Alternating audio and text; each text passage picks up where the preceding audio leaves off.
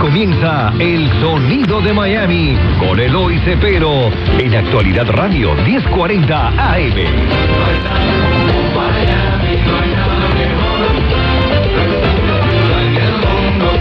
Muy buenas tardes, estimados radio oyentes. Bienvenido una vez más a este su programa, El Sonido de Miami, donde tratamos de traer todos estos músicos, cantantes, artistas eh, que comenzaron, que vinieron para Miami en los años 60 y hasta hoy en día.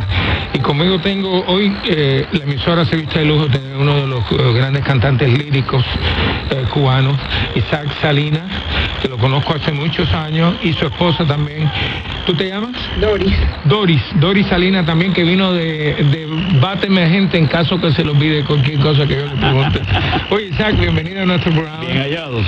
Este, este hombre es un habanero de eh, hebreo, judío, de bien, eh, vino a los Estados Unidos por Hayas. Él, eh, No, yo no vine por rayas. pe- pero, eh, No, para nada. ¿con- ¿por qué viniste? Vine, vine directamente a México porque mi hermano Baruch le consiguió la visa y mi tío Julio me recibió en su casa y el camino mío fue vía México directamente. Ah, bueno, pero ustedes participaron en, en traer, sacar a los muchachos de Como Hayas. no, mi madre Ah, padezca es lo que te estoy era diciendo. directora de tres años de Hayas De Hayas. Y entonces, y yo la ayudé. Y tú le ayudaste. Por eso yo me imaginé que tú habías Yo, venido. de- yo dejé el, el trabajo, dejé los estudios de todo para meterme en Hayas con ella, porque no, no quería que se quedara sola. Sí. Y um, estuvo, estuvo muy, muy emocionante, muy emocionante el asunto de las Hayas. No, eso, y, no, y sacaron una cantidad de muchachos increíbles también. sí. Eh, óyeme, eh, naces en La Habana, Sí, señor. ok, y tienes 80 años, se lo podemos decir a la gente, porque después de los 70 todo el mundo no, No hay importa problema, la edad que tú no hay tengas. problema. Óyeme, estudiaste, eh, estudiaste en el Instituto De la víbora. de la Víbora, Así es. Buen- y tenía buena reputación ese instituto. Bueno, yo tengo entendido de que fue una prueba que hicieron las autoridades de educación ah, con el Instituto de la Víbora. Sí. Fue, fue un experimento que hicieron y el mejor eh, de segunda enseñanza de, de La Habana era el Instituto de la Víbora. Y después estudiaste bachillerato también eh, en un periodo universitario en, en el instituto, ¿right?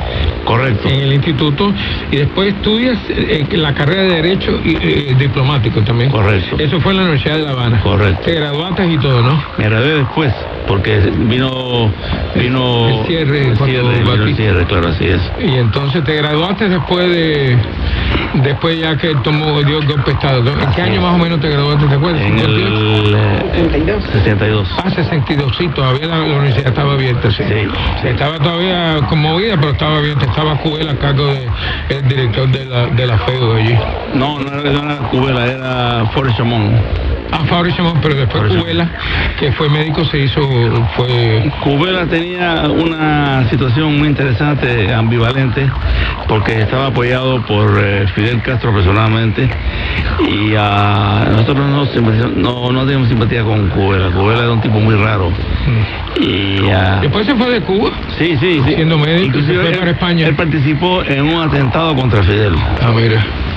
Eso sí, no lo sabía. Pero Fabio Chamón perdió un hermano en el ataque, Sí. en el ataque a Palacio. Así es. Y bueno, y bueno, fue uno de los, de los- cuando Castro eh, coge el control en Cuba, es uno de los, de los principales Él fue el líder de la FEU. de la FEO allí y, y para poder controlar la FEO. Correcto. Oye, yo creo que hemos llegado ya, hemos terminado el primer segmento.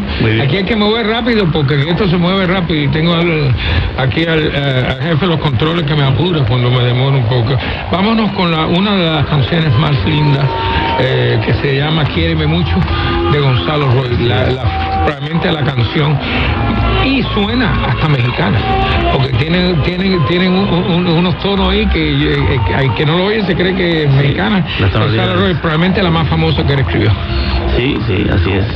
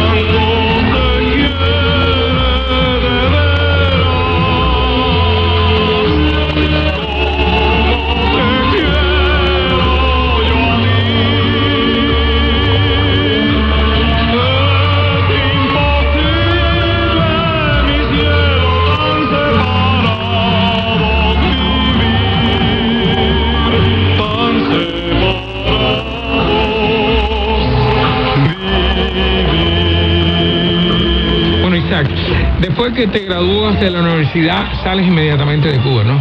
No, no, no, no. eh, Yo, yo trabajaba con mis primos en una fábrica de colchones Dixie en Guanabacoa. En Guanabacoa, Guanabacoa. la ciudad de la música. Así Ahí. Así es. Ah, entonces, eh, después que terminé la carrera, la primera carrera, estudié la segunda, pero fue a, a- le llaman en México a título de suficiencia, por la libre, Por lo libre. por la libre. Ah, porque trabajaba, trabajaba y estudiaba de noche. Las carreras estudié de noche y fue muy interesante todo lo que pasó en esa época, ¿En qué año sales de Cuba? en el 62. 62. Entonces, te gradúas de la universidad, trabajas un poquito y te vas de Cuba. Ya trabajaba un poquito y un muchito porque estuve, estuve trabajando con mis primos desde el ah, 56, cuando la universidad se cerró, me, me propusieron mis primos Salvador y Rafael Salinas que colaborara con ellos. Entonces yo fui, yo fui director de producción y de ventas de la fábrica de colchones Dixie de Allá en- en Cuba. En Guanabacoa, sí. Guanabacoa, wow, mira, qué, qué interesante, ¿eh? Óyeme, pero tú siempre fuiste músico desde que naciste. Yo fui músico y fui pelotero.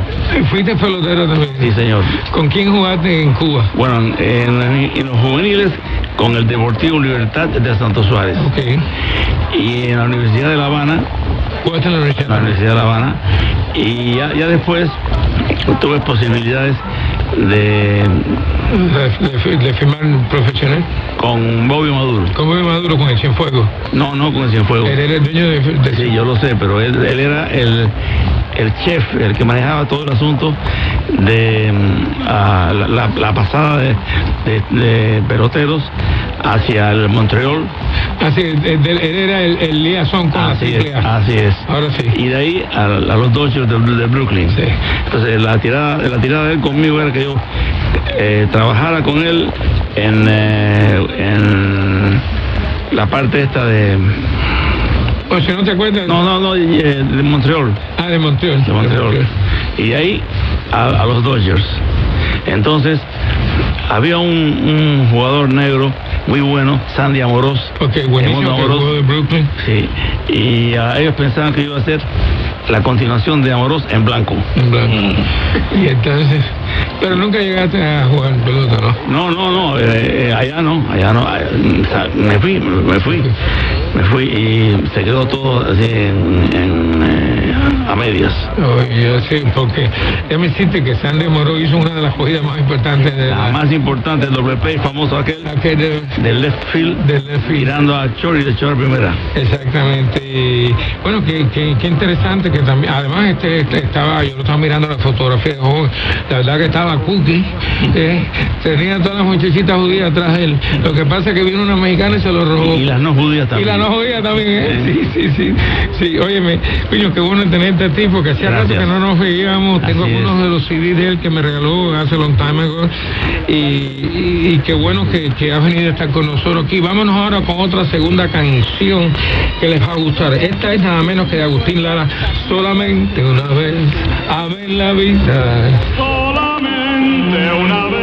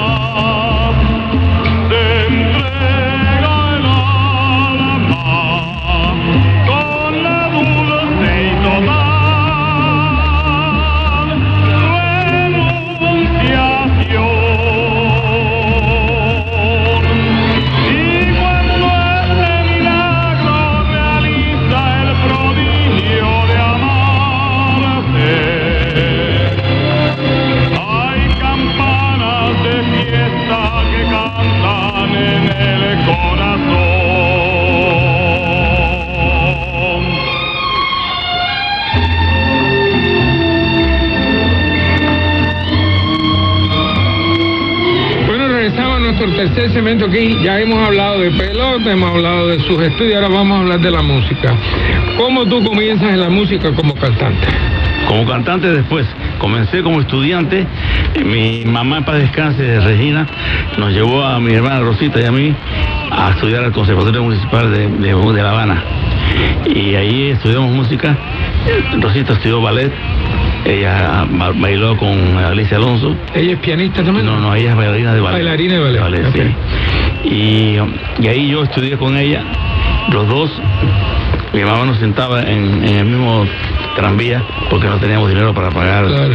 Entonces estábamos sentados encima de ella y así hicimos la- los Ah, en estudios. Cuba no sabía eso. Si tú no tenías dinero para pagar por los muchachos, se sentaban arriba de ella. Bueno. Y no tenías que pagar. Bueno, lo que pasa es que se, se lo permitían los, los eh, que trabajaban en... En, en- en- en la- en el ómnibus. Así es. Ah, yo no sabía eso. Así Por eso, es. una- a cada rato me entero cosas aquí que yo no sabía. Sí, sí, sí, sí. Entonces, cuando eh, ¿cuándo comienza tu primer acto que tú dices, oye, yo voy a ser cantante? Bueno, no fui yo, fue mi mamá y tenía yo 4 o 5 años de edad. Sí. Y ahí comencé en el Conservatorio Municipal de Música de La Habana y ah, ahí estudié todo, ahí estudié todo, estudié con un- unos grandes maestros de música. ¿Quiénes eran? Menciónamelos ahí. Te menciono a Serafín Pro, Ok. te menciono a Ardebol, Al Joaquín Ardebol. así es. José Ardebol, ese fue que, el que era español, pero fue el que de verdad le dio movimiento de, la- de traer la música cubana a primera plana. Así es. Eh, y a traer los, los indios también a la música negra, africana. Y, Ricardo Martín, eh, también fue profesor mío de Martín y estudié también con eh, um, Juan Luis Martín. Juan Luis Había otro, Martín. había otro. sí. En fin, Ah, trem- tremendos profesores, allá... eh, los mejores estaban en el Conservatorio Municipal de no, es que La Habana estaba llena de grandes profesores. Óyeme, eh, entonces, como profesional, ¿cuándo debutas tú como profesional? Como profesional del canto, Sí, que te pagaron por primera vez. eso fue ya, eh, hubo un proceso. Sí, porque aquí, aquí lo que cuenta es el cash. Sí, sí, sí, sí. sí. Todo lo que hiciste de gratis no cuenta. Bueno, fue un proceso. Sí. Yo eh, debuté como profesional de canto por allá por el año um, 63, 64 y fue en, en Guanabacoa, Ok. en un concierto en Guanabacoa. La- la- esa es la ciudad de Joaquín, de, de- de Juan Arrondo, uno de los grandes compositores de, de velores, boleros de Cuba. ¿Qué más? Y acuérdate que de ahí es también Ernesto Lecuona. No, le ponen y Bolenieve ahí. eh, Rita Montaner. pa- No, no, y José Chani, uno de los grandes músicos también, eh, pianista eh, clásico. Muy bueno, sí, sí. Hay un treinta y pico de, de músicos salieron de Guanajuato. Guanabacoa. ¿Te quieres decir algo ahí? Sí, claro. ¿Por qué no les cuentas eh, la anécdota con tu hermana Rosita y el disco? Ah, sí. Ah, yo empecé a estudiar canto. Ahí viene ba- eh, Báteme Gente. Dale. Y Yo empecé a estudiar canto porque estábamos de, de visita, Doris y yo, en San Antonio, Texas. Ahí estaba mi familia, mi, mi hermana Rosita, y se llevó mi mamá para allá y mi abuelita. Y entonces ah, tenían puesto un disco de Franco Corelli, un ay. tenor este, italiano. Sí. Y me puse yo a imitarlo. Y se emocionó tanto mi hermana Rosita que me dijo, mi hermano, tienes que estudiar canto. Y mi mamá también, estudia canto, canto. Total que ah, regresamos a, a México y estuvimos buscando Doris y yo. Fue por Conservatorio. ini- iniciativa de Doris en el Conservatorio Nacional de Música y ahí encontramos una maestra buenísima, Socorro Sala Ok. y ella me escuchó y era, era muy muy ríspida ella. Dice mira mi- mire mire joven si usted sirve se lo digo si no Yo ni, también se lo digo ni también. perdemos el tiempo y le gustó mucho usted tiene un diamante en bruto sos y estuvo con ellos estuvimos trabajando como un año y pico. Iba yo todos los sábados por la tarde allá. A veces Dori me acompañaba a veces iba solo y um, ¿Estabas noviando con Dori o, eras- o ya estabas casado? no, ya estábamos casados Ok, bueno, oye, tenemos que terminar este segmento. Seguimos después. Ahora vámonos con otra canción que es un clásico de la música de la cancionística cubana, Siboney, nada menos que de Ernesto Lecuona. de la tierra de Venus De la tierra de Venus, sí. es prácticamente un- una, un- una zarzuela o una comedia musical. Una comedia musical. Sí, sí. Siboney,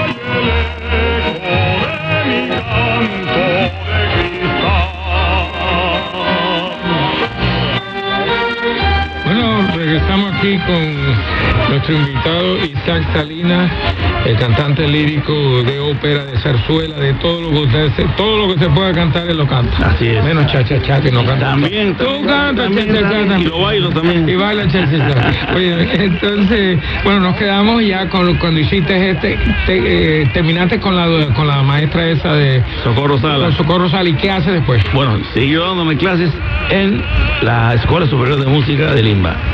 El Limba, tú sabes que es el Instituto Nacional de Bellas Artes Allá en, en México. en México. Sí, sí. Y ahí estudié la carrera completa de cantante. Estudié siete años con el diploma de cantante. Fui el primer ah, estudiante de canto que se graduó en la Escuela Superior de Música de Limba. Porque los muchachos no terminaban la carrera. No, pues no, no les interesa, no, era, no, no, era, no, no estaban destinados a ser músicos Así es. ni cantantes. Y ahí estudié la carrera completa de cantante y, y después eh, estudié la, la maestría también allá en, en, eh, en México. Y el doctorado también. el doctorado también en, en México. ¿Te acuerdas de alguno de los eh, profesores tuyos famosos que, con quien estudiaste mexicano? Dime, mencióname alguno. Porque todo esto se queda en el internet. Ok. Esto, esto se pone en el podcast y ahora lo pueden oír. Muy bien. Bueno, a los, eh, los maestros de, de canto que tuve yo En México. en México ah, fueron varios. Fueron una estupenda maestra, Celia García, Ok. que inclusive cantó en el Metropolitana de, de Nueva York. Otra muy buena que también tuve fue que, vino de Estados Unidos. ah, tuve varias, tuve varias. Nada más que la que te acuerdas, no tienes que forzarte a pensar. Si no Claro. te acuerdas el nombre, eh, de eso que. Carmen eh, Pérez Vela, Perbel. Ca- Pérez Vela, Oh, Pérez Vela. Carmen Pérez Vela. Con ella estudié también la carrera con- completa, también terminé con ella. Armando Montiel. Armando Montiel, el, el gran director de, de ópera y de orquesta, fue director de Allá en México. en México, fue director de la compañía de ópera de Bellas Artes Ok. y era profesor en el eh, instituto allá. Charles Laila. Y Charles Laila, un gran director de, de escena, también estudié con Charles Laila. O sea, tuve los mejores. No, no, por eso. Y tuve una gran eh, cantante de mm, Centroamérica, que era buenísima, Que se llamaba se llama Rosita. Rosita Rodríguez. Rosita Rodríguez. ¿De dónde era? ¿Te acuerdas? No era de Nicaragua, ¿no? No, no, no, ella era de... Guatemala, Honduras, No, El Salvador. no, salvadoreña. Ah, tú ves. Salvadoreña. Tenemos que tenemos que adivinar, pero bueno. Una excelente soprano que inclusive cantó en Italia con Beniamino Gigli, Ok, pues uno de los gran tenor eh, italiano. Y con ellos estudié, con ellos estudié toda la carrera. Y la verdad que se portaron conmigo muy bien siendo yo cubano en, México. que no era fácil porque No, no, al al, al extranjero allí le ponen muchas Al trabas. contrario, sobre todo siendo cubano anticastrista, menos todavía. Menos todavía. Menos todavía. Giuseppe Di Stefano. Eh, estudié con Giuseppe Di Stefano en forma de masterclasses. Vino de Italia con- contratado, estuvo un mes y medio. Y después él presentó, él cantó en una opereta, El País de las Sonrisas, y me contrató a mí para que fuera su suplente. Cuando se sentía mal, estaba Entonces cansado. tú lo hacías. Yo lo hacía, El País de las Sonrisas. Oye, tenemos, ya terminamos el cuarto segmento. Vamos con otra canción ahora, nada menos que de Pedro Flores. Bueno, Este es uno de los grandes. Yo estuve en el velorio de él cuando murió allá en el 79 en Puerto Rico. Perdón, a dúo contigo mismo. Conmigo mismo, así es. Hiciste una primera y una segunda. Eso es. eso Ok. es. Perdón,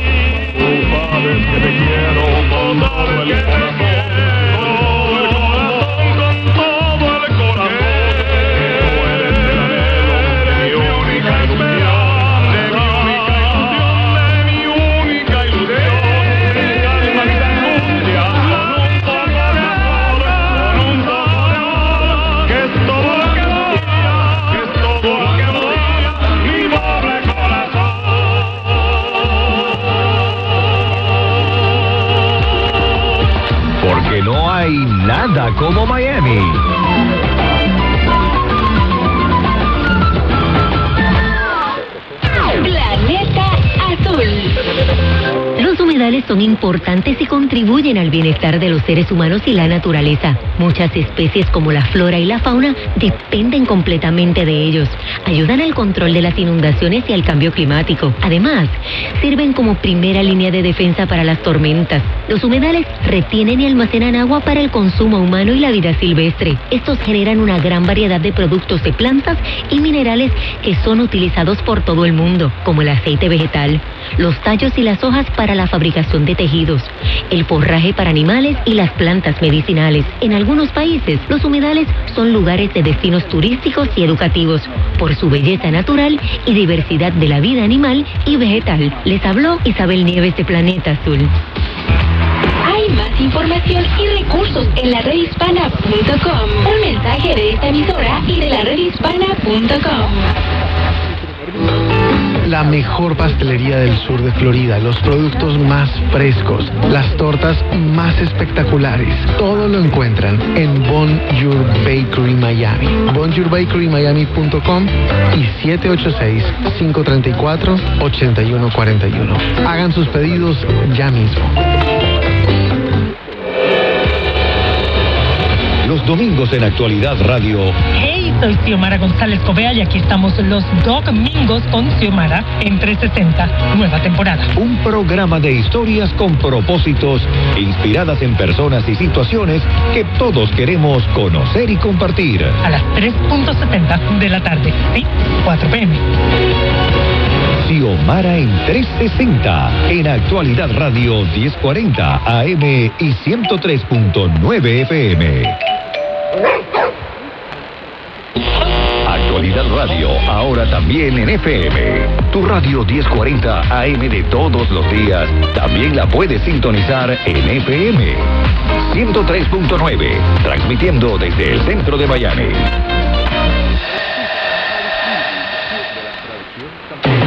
La música, las voces que han hecho historia y sus protagonistas. El sonido de Miami. Bueno, regresamos a nuestro quinto segmento aquí con Isaac Salinas y con su esposa también. Doris. Eh, sí, Doris y... ah, bueno, entonces... Te voy a decir una cosa, perdón. Yo fui cantante y estudié canto gracias a Doris. Porque me apoyó. No, ya la veo que estaba empujándote en, en aquel entonces y todavía te está empujando. Así es, me apoyó Lo- estaba 100%. empujando por la escalera para arriba. ¿Qué tú crees de eso, Tito? Sí, ya casado y con hijos. Sí. Y apoyándome todo el tiempo, Doris. Venía la mamá a cuidar a los niños o, o teníamos una buena muchacha que, que los cuidaba.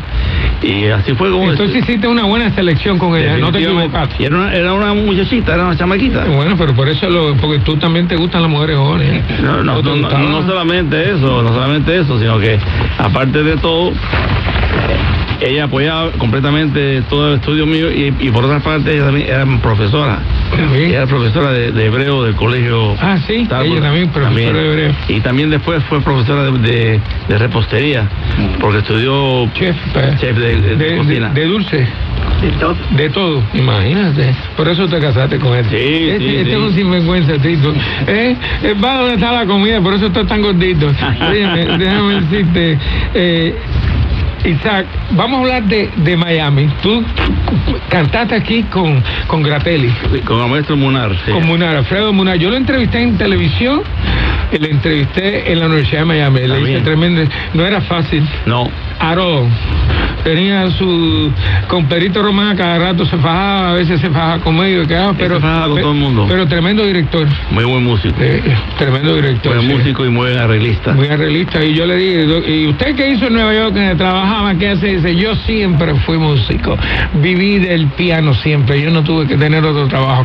Él, él le encantaba decir eso. Y la, la esposa Ana María. Ana María. Una gran bailarina de, de baile español. Sí, yo lo sé, yo lo sé. La conocí también porque comimos en casa de, de, de, Salomón Garazzi. de Salomón Garazzi. Él nos invitó a seis de nosotros. Estaban él con, con la esposa, con Ana María. eh, estaba el papá de Lincoln Díaz Valar, Rafael Díaz Valar. Eh, estaba Rafael tenía una, la Rosa Blanca. la Rosa Blanca, estaba ahí. Hay, hay una muchacha, Verónica Maya, nuestra, Sí. que mm, actualmente ella es la presidenta de FECELA, de la Federación Ciudadana Latinoamericana, y ah, ella estaba en la Rosa Blanca y apoyó mucho a... Bueno, ella, yo la conozco porque acuérdate que yo di varias conferencias en, Correcto. eh, allá en, el- en el Templo Moses. Correcto, correcto. Ellos vendían su, las entradas, yo vendía mis libros y vendimos bastante, déjame decirte. Qué bueno, Pues Vendimos como 300 personas. Se la dediqué a Bebo Montiel, que lo conociste. Ah, qué bien. Que estaba casada con, ¿te acuerdas? Con, ¿cómo se llamaba la esposa de, de Bebo? Ah, Berta. Berta, sí. Berta, sí. Ellos eran del Templo Menora. Tú eres de Cuban Hebrew Congregation, ¿no? De la aquí, Tú eras de Cuban yo, de la, yo, yo era de Temple Moses. Ah, tú eres Moses también. Moses, Moses. Ah, no sabía que yo. Sí, Porque la, la conferencia que yo tú no te vi allí nunca, ¿no? Sí, cómo no. Ah, ¿tú estuviste allí? ¿Cómo no? Y me saludaste y todo. Ah, bueno, es posible que se vean Y ahí, te y ahí te un CD De verdad. de uno de los que... De, de- de eso los que me voy tienes a- tú, uno de hoy. Sí, ya tú sabes. Bueno, M, yo creo que hemos llegado al final del quinto segmento. Vámonos con otra canción. Qué interesante, Tito. No, aquí eh, todo el mundo tiene una historia aquí. Vámonos ahora de nada menos que de Agustín Lara, Madrid. Madrid. Madrid, Madrid. Cuando llegues a Madrid, chulona mía, voy a hacerte emperatriz de lavapiés y alfombrarte con claveles la gran vía y a bañarte con vinillo de Jerez. En chico de un agasajo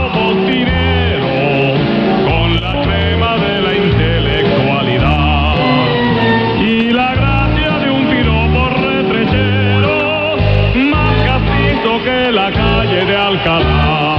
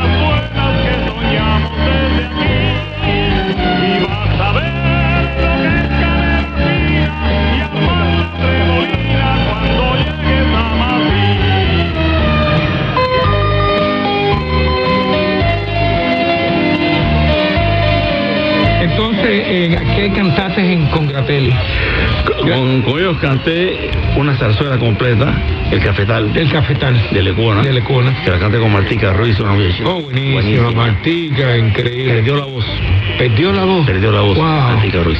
Sí, ¿quién Y, más? y ahí canté muchos, muchos conciertos. Y, y María Lao también, ¿no? Por supuesto, De- los por cantantes. ahí. supuesto, sí. Aquí tengo que también eh, La Dolorosa también. En La Dolorosa yo hice un estreno en, en México, recibí un premio por La Dolorosa precisamente, y también canté con eh, la CRIM, De la CRIN, que era de Lourdes Montaner de Lourdes y, y Ernesto. y Ernesto Montaner. Sí.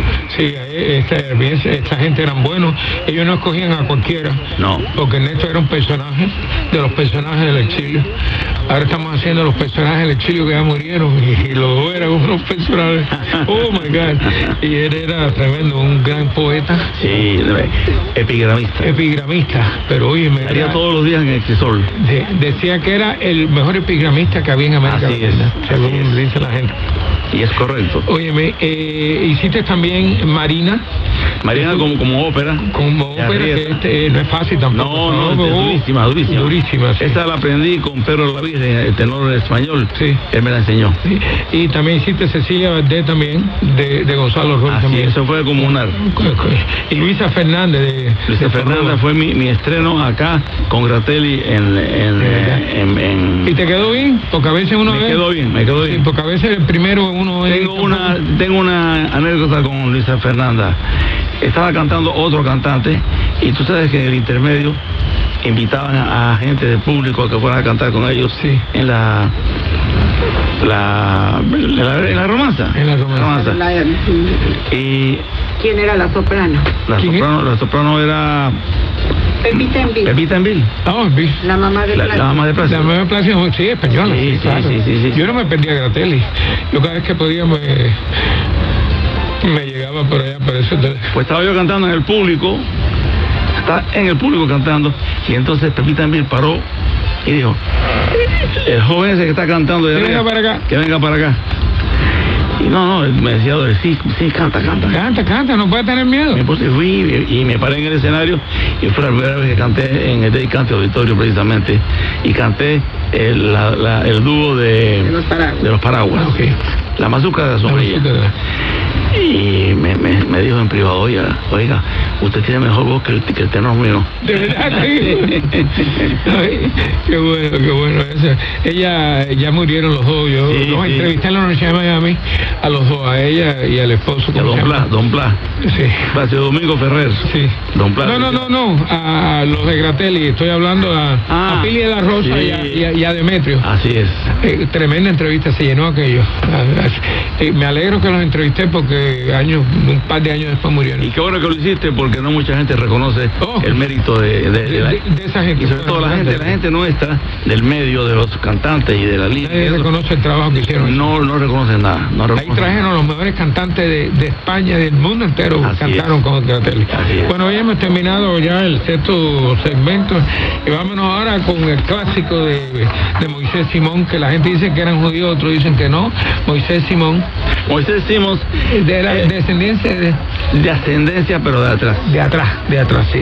El, el compositor de, no solo de Maricero, pero de Marta, que la pondremos después también.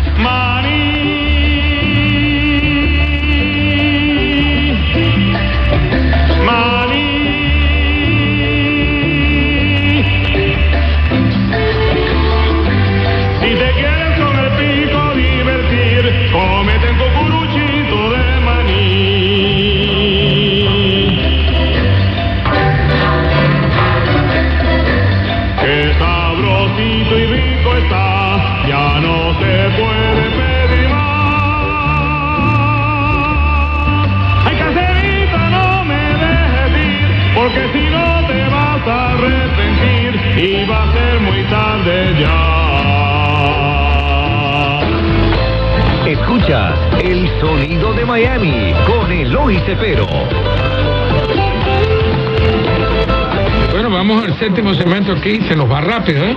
Porque te- tratamos de cubrir, la gente dice que voy rápido, pero es que si no voy rápido no podemos cubrir, cubrir lo que queremos Claro, cubrir, claro. lo mejor de cada uno de ustedes.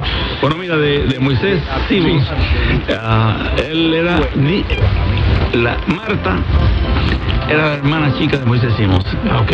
No la hija. No, Sí, mucha gente dice que era, era una rubiecita preciosa y a un periodista mexicano de, de pistola la cortejó y se la llevó y la convenció y ah, ella fue a México. Y se casó con ella. La mató en México. Coño. La mató en México. Perdón el coño, pero oye, está, eso está duro. Oye, y de verdad. La mató. Será por celo, ¿no? Me imagino. Le, le- le tiraron tierra al asunto y no trascendió.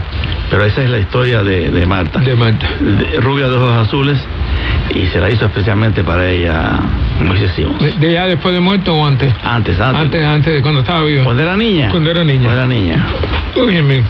Bueno, entonces, de- también eh, en Miami, bueno, vamos a hablar un poco de, lo- de los triunfos tuyos. Te dieron el- el- el- la Copa de Plata y Diploma ya en, en eso fue en la Ópera Popular de Miami en 1982 por Alberto Fajardo, que lo conocí, tremendo violinista y tremendo Y director, y director. Director de... sí.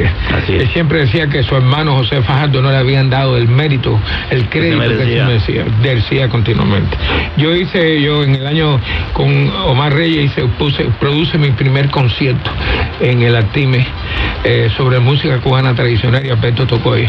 Tocó el violín con, acompañado de un de una de una tumba eh, africana. Él tocaba más la viola. La viola. Ah, no sabía eso. Sí, la viola, la, la- la que él manejaba muy bien. También el diploma de la Unión Mexicana de Críticos de Teatro y Música también te dieron también el, el, el- en el, más destacado cantante de la ópera Sexuela, el recital en el 84. Así es. Wow, tú vienes de atrás, ven. Oye, la medalla Álvarez Mera, que esa te la da también la asociación La, La- la CRIN. La CRIN. Con Lourdes Montaner y sí, y Ernesto Montaner. También allá en México te dan otra, el cantante más destacado en el 92, que es la, la Asociación Nacional e Internacional de Radio, Televisión y Prensa. Y en México tuve la, la Unión Mexicana de Críticos, De críticos también. ah, que no se dieron a ningún otro tenor. Y el diploma también de, de interdifusión en tenor del año en el 93 en México. Así también. es, así es. Ent- Tú te consideras mitad México, mexicano por lo menos, ¿no? Así es. ¿Eh? 40 años. 40 años en México, sí. Sí. Wow. Y allá también en, en México ta- también eh, tuve dificultades para desarrollarme un poco. Y después ya como cantante, como tenor, también hubo piedras en el camino. Hubo mucha política para, para no dejar que cantara yo. Y logré logré el triunfo y logré y tuve estrenos en México. Fui el, eh, el cantante que estrenó dos óperas eh, mexicanas, La Güera de Jiménez Mabrac y Encuentro en el Ocaso. Wow. El primer, eh, el primer no mexicano que, que estrenaba la Así es. Wow. Oye, también fuiste locutor también. Sí, señor. ¿Eh? Te, te cogiste hasta clase de, de locutor Sí, también. señor. Locutor y crítico. Y y crítico de todo. todo, de todo. de Pues los todo. cubanos son. En Miami ah, vinimos el eh, maestro Claudio Lenk, un gran músico, musicólogo, vinimos a grabar un programa mensual Eso era en Chicago. en Chicago. en Chicago. en Chicago y, am, y, mucho éxito. Eh, Claudio Len se dedicaba a música clásica y yo me dedicaba a música popular y teníamos un segmento de dos horas. Buenísimo. Que en la radio muchísimo. Mucho, mucho. bueno, ya hemos terminado el séptimo segmento ahora y vámonos con la famosa Marta de Moisés Simón. Así que eh, esa es una de las canciones, como ya le dijo Isaac, que se la sacó a su, a su, A su hermana. Así es. pequeña. Linda flor de alborada que brotaste del suelo cuando la luz del cielo tu capullo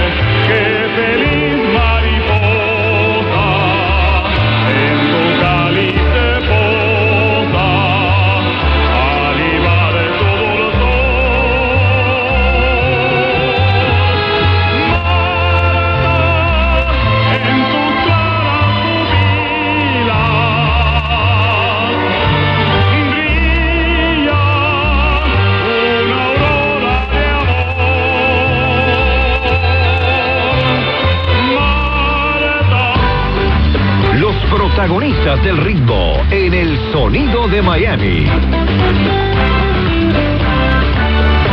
Ahora hemos llegado al octavo segmento, al final. Eh, estás con, bueno, déjame decirte que has grabado 21 CD. Así es. eh, con nada menos que con Montilla y con Orfeón también, también. También.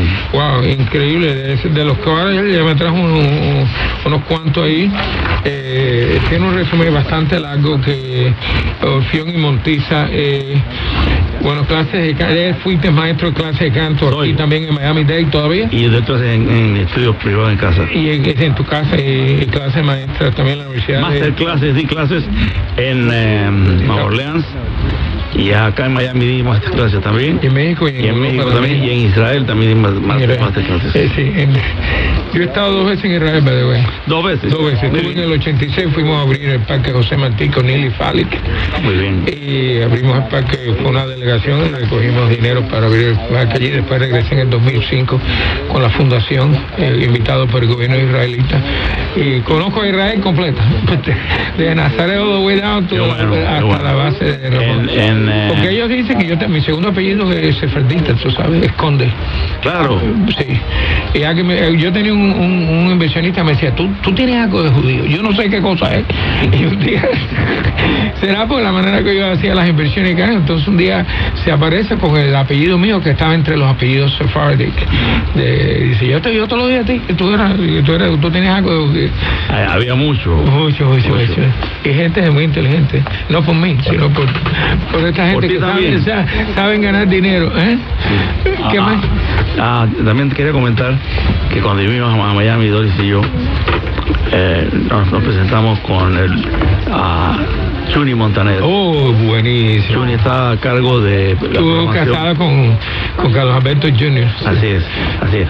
Y entonces allí me invitaron a tener un programa semanal en la, en la WQA. En la WQA. Estuve siete años en la WQA. Ah, no sabía, sí. Ah, sí, lo leí, sí. Gala lírica. Sí, la gala lírica, sí. Exacto, Que siete años hay- para oír música lírica, aquí no hay tanto. No. Pero, ¿eh? Pero pegó. Y, y luego, y luego La Poderosa. El pueblo hiciste. Siete años en La Poderosa también. Sí, también, entonces. Sí. Más o menos igual que yo. Yo, yo estuve 10 años en La Poderosa y llevo 5 aquí. Pero después hubo política, como siempre. ¿Cómo pasa? A tumbarlo a uno de, de caballo. Bueno, y es dejé, que y a, a los cubanos no dicen los cangrejos, quítate tú para ponerme yo. Así es. Así mismo es. Y es verdad.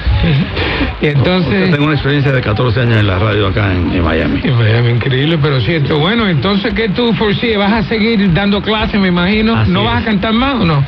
He cantado de vez en cuando. Sí. Poco, pero he cantado de vez en cuando. Bueno, si cantas otra vez, me llamas para estar seguro que te ¿Cómo no? quiero ver cantar. Cuenta Yo lo vi cantar era al principio, pero no me, no me acuerdo mucho porque han pasado unos cuantos años. Tú sabes, nos conocemos hace unos cuantos años. Gracias a- por estar contigo, por estar con nosotros aquí, a ti, Doris, también. Eh, y a Tito, que es mi, eh, el hombre que me pone en primer lugar siempre. Gusto conocerte, Tito. Gusto Es conocerte. una- es una fiera, Ah, que- Te agradezco mucho la invitación a esta entrevista. Era muy interesante, como siempre. Tú, tú tienes un- una experiencia amplísima tú en la radio en general y en la música sobre todo. Y tienes una colección de miles de... Yo, mire, tengo 10.000 long play, tengo 5.000 CD, 4.000 cassettes, Muy bien. 1.600 videos de Cuba y- Felicidades. y 8.000 de América Latina No tengo. Y más de 300 libros. Bueno. Oye, me déjame decirte, pues, yo me- le mando saludos con Baruch, el hermano de él, y, y él fue que me llama y dijo, oye, que dile a tu hermano que quiero hacer un programa con él y, y me llamaste y gracias por haberme llamado. un un placer. placer de tenerte aquí. Bueno, saludos de- a todos ayer, los que nos están mirando en, en Facebook, eh, muchos saludos y traten de que se pueden bajar la aplicación de, de actualidad y pueden oír todo el programa de cualquier lugar del mundo. Así que gracias por estar con nosotros. Gracias, mucho gusto. Y escuchen, escuchen la música cubana y toda la música lírica del Y ahora mundo. vamos a terminar con una canción venezolana porque no queremos que los venezolanos se pongan bravos. Alma Llanera, que es el clásico más, más importante eh, de Pedro Elías Gutiérrez, que fue compositor, ¿ok? Y Rafael Bolívar Coronado, que fue el letrista.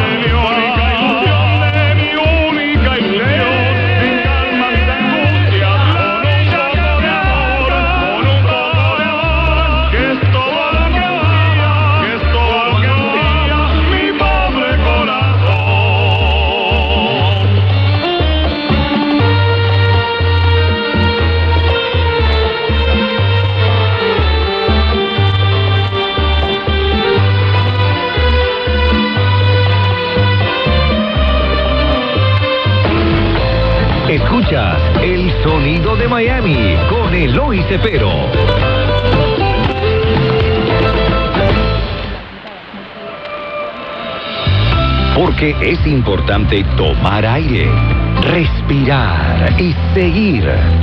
Reflexiones de hoy para mirar al mañana con Julio Bebione. Obsérvate. Estás pendiente de la hora de llegada y no disfrutas del viaje. Comenzamos a leer un libro y queremos saber cómo sigue o cómo termina. Intentamos controlarlo todo, lo que podría pasarnos más tarde, mañana, el mes que viene, en toda la vida.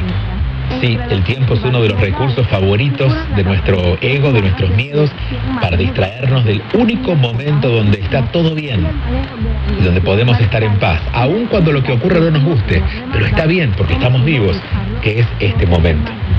Cada vez que buscamos sobreanalizar una situación, estamos literalmente perdiendo tiempo.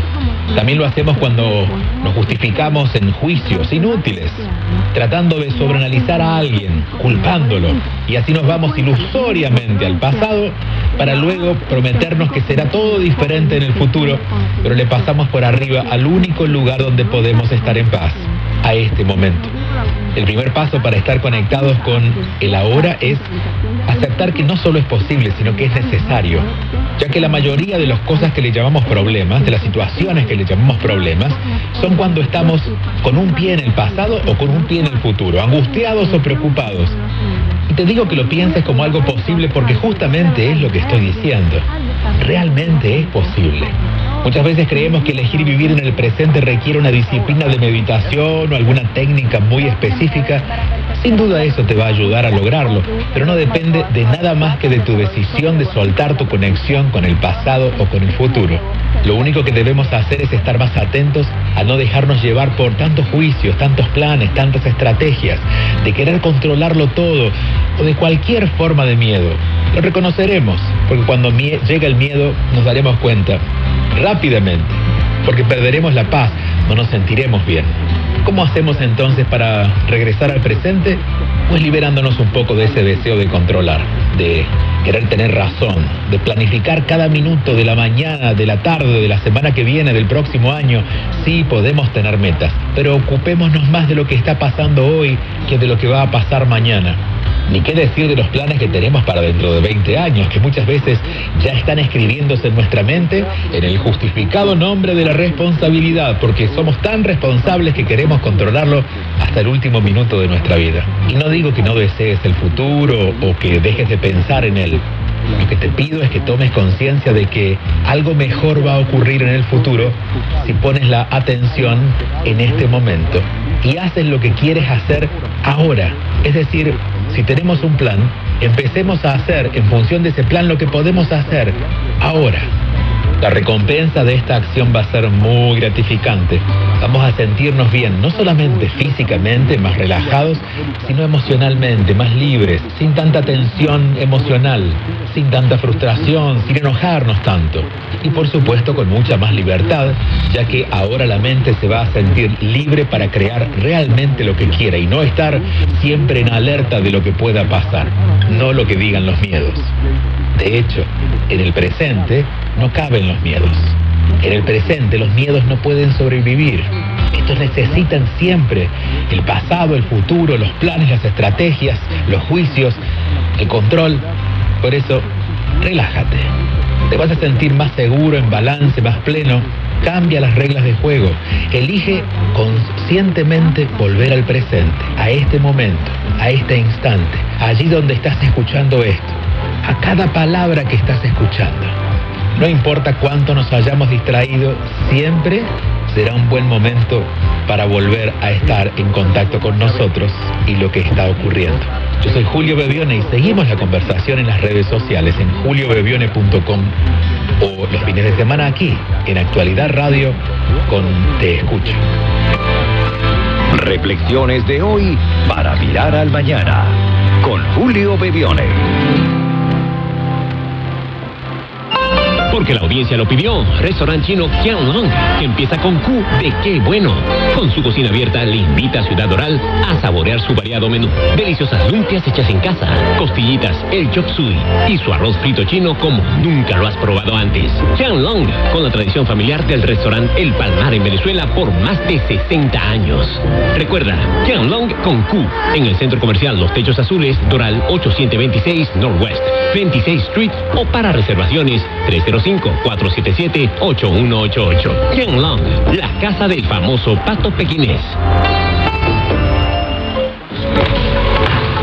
En este juego, cada movimiento cuenta y cada acción es importante cuando se trata de la COVID-19. Si trabajamos juntos, podemos lograr grandes cosas. Las vacunas son seguras y eficaces y están disponibles para todos los residentes de la Florida. En la lucha contra la COVID-19, cada acción cuenta. Programe su vacuna hoy. Este mensaje es patrocinado por el Departamento del Adulto Mayor de la Florida, la Asociación de Emisoras de Florida y por esta estación. Este juego avanza rápidamente, así que para ganar me aseguro de poner el hombro. También es importante poner el hombro cuando se trata de la vacuna contra la COVID-19. Puede vacunarme hace algunos meses con el fin de protegerme. La vacuna es segura y eficaz. En la lucha contra la COVID-19, cada oportunidad cuenta. Por lo tanto, programe su vacuna hoy. Este mensaje es patrocinado por el Departamento de Adulto Mayor de la Florida, la Asociación de Emisoras de Florida y por esta estación. De lunes a viernes. Sindicato de Maestros y la... Ricardo Brown. Los maestros han puesto fin al paro que cerró las escuelas públicas de Chicago por cuatro días. Lo que se acordó, se van a permitir clases remotas en aquellas escuelas que reporten www.actualidadradio.com En Twitter y Facebook, arroba Actualidad Radio. En Instagram, arroba actualidad.radio. Síguenos, síguenos. Y mantente bien informado.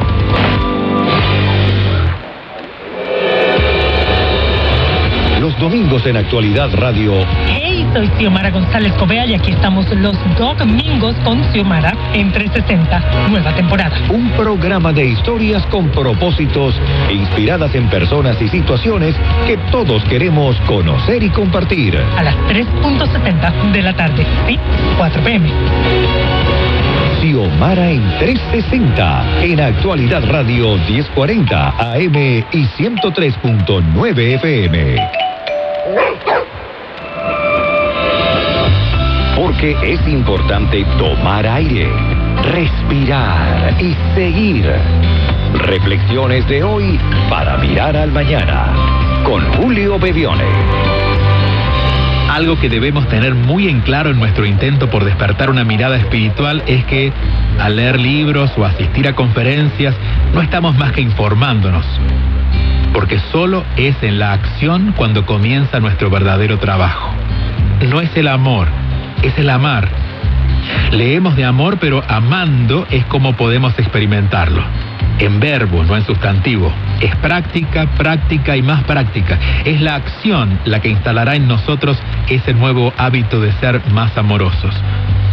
Uno de esos hábitos que instalan el amor en la existencia humana es la compasión. El hábito de reconocer nuestros impulsos egoístas, donde la mayoría de ellos están rellenos de miedo, para luego decidirnos a tener una mejor actitud en cada oportunidad, en cada encuentro, con cada pensamiento, reconociendo que es una tarea posible, posible y necesaria. El trabajo comienza por crear las condiciones. Si estamos distraídos o apurados o demasiado atados a nuestras razones, ser compasivos va a ser una meta que se va a diluir en el intento. Por eso sugiero mantener una práctica que se base en tres partes. La primera es cultivar emociones que favorezcan una actitud amorosa. Los estados emocionales se sostienen en la suma de lo que sentimos durante todo el día, cada día, de lo que más hemos sentido. Y si no comenzamos por serenarnos, ser más amables, suavizando nuestras actitudes cuando se nos hace más fácil con las personas que nos cuesta menos, nos resultará una tarea titánica tratar de ser compasivos cuando más lo necesitamos. Por lo tanto, cultivemos emociones más amorosas, especialmente cuando se nos hace más fácil. Lo segundo es cuidar nuestros pensamientos. Existe una conversación silenciosa de la que no siempre estamos alerta, pero que crea la mayoría de nuestros impulsos. A veces cuando una persona muy pacífica tiene un ataque de ira me preguntan de dónde salió esa reacción. Y les recuerdo que antes de exteriorizarse hay una actividad invisible pero muy poderosa que genera lo que luego manifestamos al mundo. Esa actividad está ocurriendo en un espacio interno en nosotros que puede pasar desapercibida si no nos aquietamos y la observamos. Por eso necesitamos detenernos, aquietarnos varias veces al día, especialmente cuando estamos agitados o enojados, y observar lo que está sucediendo en nuestro pensamiento. Es allí donde se está gestando el próximo paso o el próximo acto o la próxima actitud que vamos a compartir. Y finalmente mantenernos en estados de alerta. Esto es más sencillo de lo que parece. Se trata de observarnos regularmente para no distraernos de los dos pasos anteriores. Es decir, entre mis hábitos cotidianos está la regla del 2 por 2 Cada dos horas aproximadamente me detengo dos minutos para respirar profundo y revisar mi mente y mis emociones dónde están. Así no debo esperar a que llegue una tormenta emocional y destruya en minutos lo que he venido cultivando por varios días. Cada dos horas, más o menos, me dedico dos minutos para ver dónde está mi pensamiento y dónde están mis emociones. La compasión bien puede ser un exquisito deseo para la humanidad, pero lejano, o puede convertirse en una tarea que asumimos como nuestra responsabilidad. Esta última es la que todos necesitamos realizar, por nosotros y por los otros. Y claro, claro está, esta es una actitud que es absolutamente posible porque está disponible en nosotros. Si quieres seguir la conversación, te espero en mis redes sociales. Soy arroba bebione y también encontrarme en juliobebione.com. Reflexiones de hoy para mirar al mañana con Julio Bebione. El panorama económico, político y social de Venezuela fue tratado para Actualidad Radio por el presidente interino de Venezuela, Juan Guaidó de lunes a viernes a las 11 de la mañana. Julio César, gracias por la invitación y saludos a todos los que nos van a sintonizar. Julio César Camacho. ¿Por qué las Fuerzas Armadas de Venezuela no han reaccionado ante la violencia que hay en el país y ante los desmanes que está cometiendo el régimen? Mire, aquí hay varios elementos. El primero es la presencia de eh, funcionarios cubanos haciendo inteligencia y contrainteligencia, principalmente a la Fuerza Armada Nacional. Tenemos el caso más reciente del asesinato brutal, capitán de corbeta Acosta Arevalo, eh, que fue torturado hasta la muerte. ¿Se deben suavizar las sanciones? Mira, las sanciones se van a mantener como están y la decisión va a ser de la dictadura. Es decir, de no tener un acuerdo va a aumentar la posibilidad de sanciones. De lograr La información más completa solo puede escucharla aquí. Actualidad Radio 103.9 FM y 1040 AM. AM. Cubriendo todo el sur de la Florida. This is WURN 1040 AM, covering the Florida Keys to the Palm Beaches, and W280FB 103.9 FM, covering from the city of Miami. Un idioma, todos los acentos, una sola señal, una emisora de actualidad Media Group. Muy buenas noches, mi nombre es Nelson Ramírez, este es el programa del Venezuelan Business Club en la radio. Eh, nosotros aquí normalmente eh, tratamos de reportar sobre lo que está pasando en el mundo de las bienes raíces.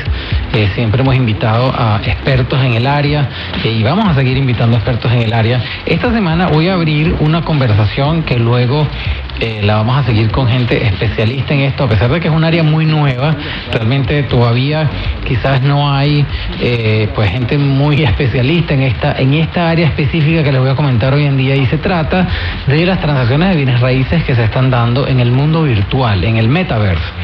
Recientemente Facebook, bueno, recientemente no, el año pasado, Facebook cambió su nombre eh, y se cambió el nombre a Meta, siguiendo esto del metaverse, que básicamente es estos mundos virtuales donde uno puede eh, crear eh, su propio personaje, su propia, es como una especie de caricatura donde el que representa, lo representa a uno y uno se mueve dentro de ese mundo eh, y donde uno puede socializar y asistir a eventos y ver cosas que solamente pertenecen a esas plataformas virtuales. Hay una serie de compañías que son como las plataformas principales donde se están dando todo esto y resulta que están bueno, se, dan transacciones comerciales, eso lo sabemos de hace mucho tiempo, de, eh, incluso desde, desde la época de, Minecraft, ¿no? Lo que juegan nuestros niños, yo casi no juego Minecraft, pero Ahí uno puede comprar cosas y hay gente que crea casas, eh, hay gente que crea mundos distintos.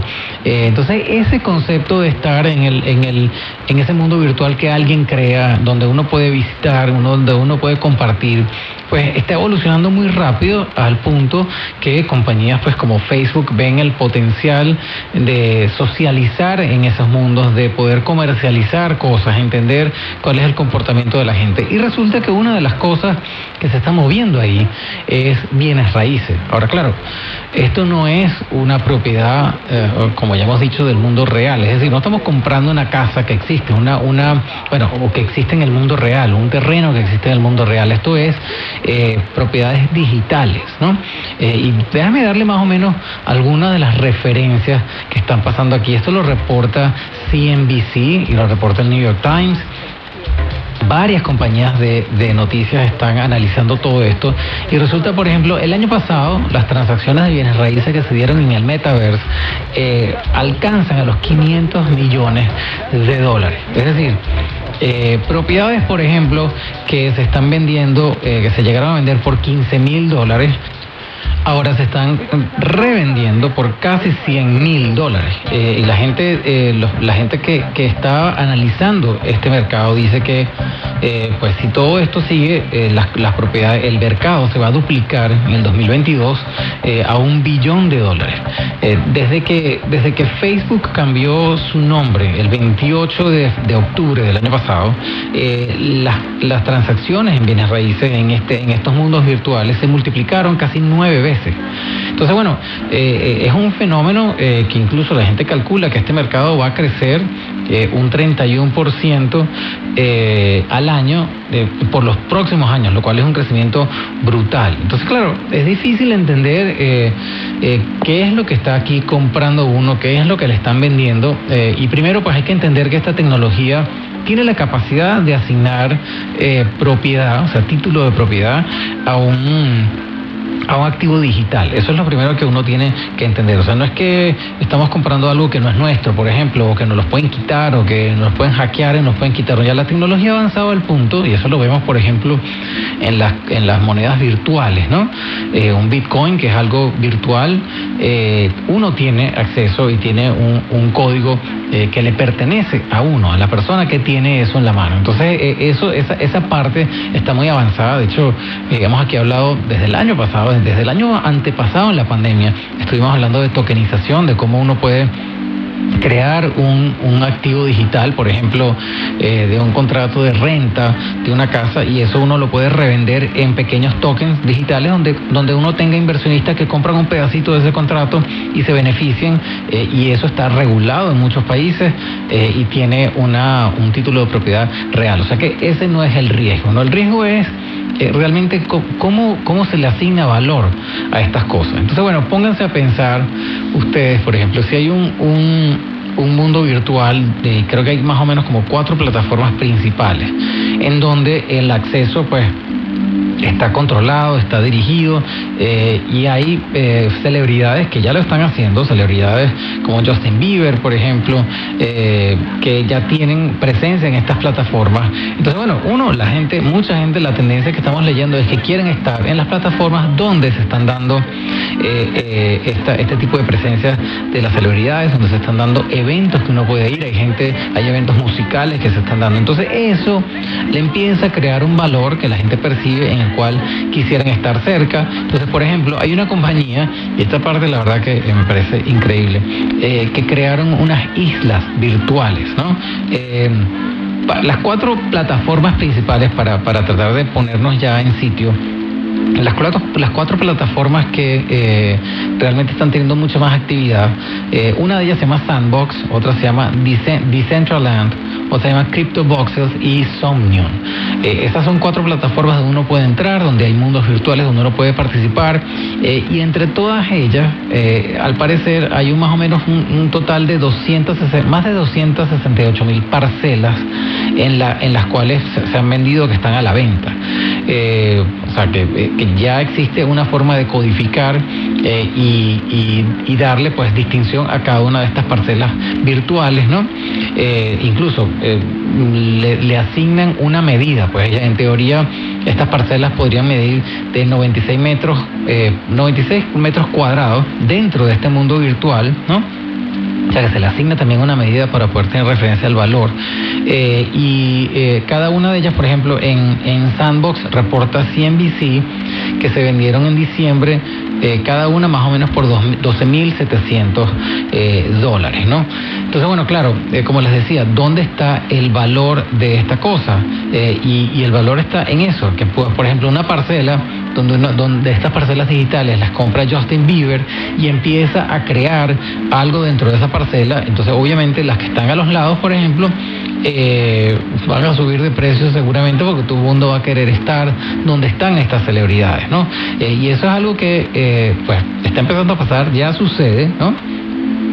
Hay una hay una compañía por ejemplo que se llama tokens.com que aparentemente compraron compraron 12 propiedades que tienen que están frente al agua frente al agua virtual dentro de la plataforma Somnium no Eh, y lo que dicen pues es que poco a poco esa, esa- esas propiedades también van a subir valor de acuerdo eh, al mundo donde se encuentran pues no y es, y es algo que eh, parece nos parece muy raro estar conversando sobre estas cosas pero es la realidad es la realidad de hoy en día y para nosotros, pues que somos los viejitos, quizás nos parece algo muy nuevo y algo muy difícil, pero para las nuevas generaciones es algo normal, ¿no? Y que están acostumbrados a vivir estas experiencias, porque de nuevo, eh, desde hace años que nuestros niños juegan eh, Minecraft, eh, los que juegan Roblox, esos son plataformas donde se hacen transacciones, donde hay gente que diseña cosas y las puede vender a los usuarios, ¿no? Eh, y eh, por ejemplo ahí en Roblox eh, uno puede diseñar trajes, herramientas, armas